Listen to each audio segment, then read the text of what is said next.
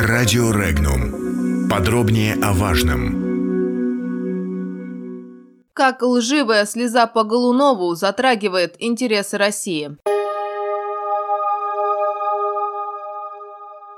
Дело журналиста Ивана Голунова практически сразу стало вопросом общественным и продолжает будоражить, да так, что новые подробности отзываются в самом Кремле. А все началось с того, что 6 июня в Москве был задержан журналист Иван Голунов. При личном досмотре полицейские обнаружили у него около 4 грамм наркотиков. 8 июня журналисту предъявлено обвинение в покушении на сбыт наркотиков. Сам Голунов считает, что наркотики ему подбросили.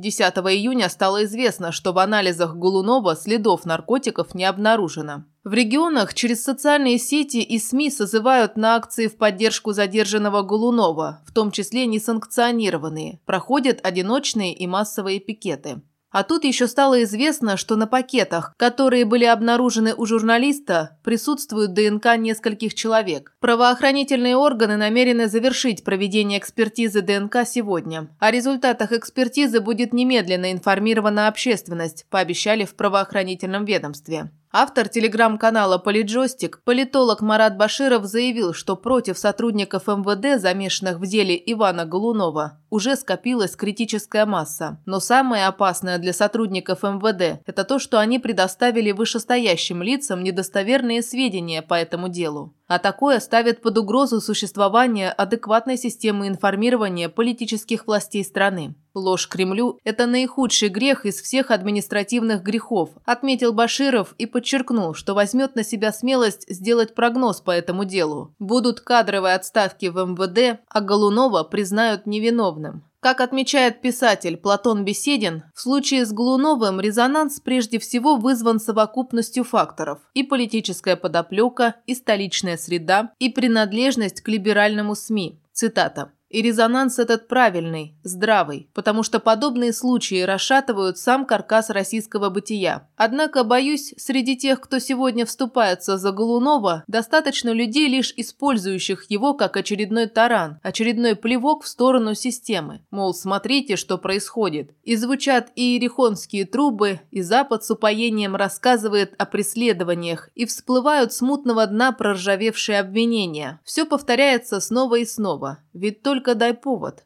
А потом, когда отшумит, отзвенит, Голунов для многих превратится из мученика в отработанный материал. Так уже было и, к сожалению, будет. Но кто дал этот повод? Охранители системы, усердно работающие над тем, чтобы создать свое государство в государстве. И вот что печально. В конечном счете они защищают не страну, в которой живем мы с вами, а исключительно свое образование, укрепленное и сытое. От посягательств сугубо на него они отбиваются, при этом делая это столь неуклюже и вместе с тем нагло, что эффект получается катастрофический. Конец цитаты. Главный редактор информационного агентства «Регнум» Модест Коллеров, глядя на флешмоб медий под лозунгом «Я, мы, Иван Голунов» подчеркивает, что он совершенно не Иван Голунов, никогда им не был и никогда им не будет, просто потому что он против лицемерия медий, против лицемерия кланов в официозе. Комментарии. Гляжу я на флешмоб средств массовой информации под лозунгом «Я, мы, Иван Голунов». И хочу сказать прямо, я совершенно не Иван Голунов никогда им не был и никогда им не буду. Просто потому, что я против лицемерия, и в том числе средств массовой информации, которые выстроились в этот флешмоб. Я против лицемерия партий во власти, которые используют это дело для взаимной борьбы. А за многие годы никто из этих лицемеров никогда так и не выступил на защиту наших преследуемых авторов. Владимира Линдермана, Юрия Алексеева, Илариона Гирса в той же Латвии, откуда вещает «Медуза» Ивана Голунова. Никто не поднялся на защиту наших Сергея Шептенко, Дмитрия Алинкина, Юрия Павловца в Белоруссии, где по абсурдному, фальшивому и заведомо политически ангажированному обвинению они провели в заключении 14 месяцев без права общения с родителями, с женами и детьми. Где были эти лицемеры? Где был этот официоз, который вместе с лицемерами сейчас ходит толпами? Я против лицемерия, и поэтому я отдельно.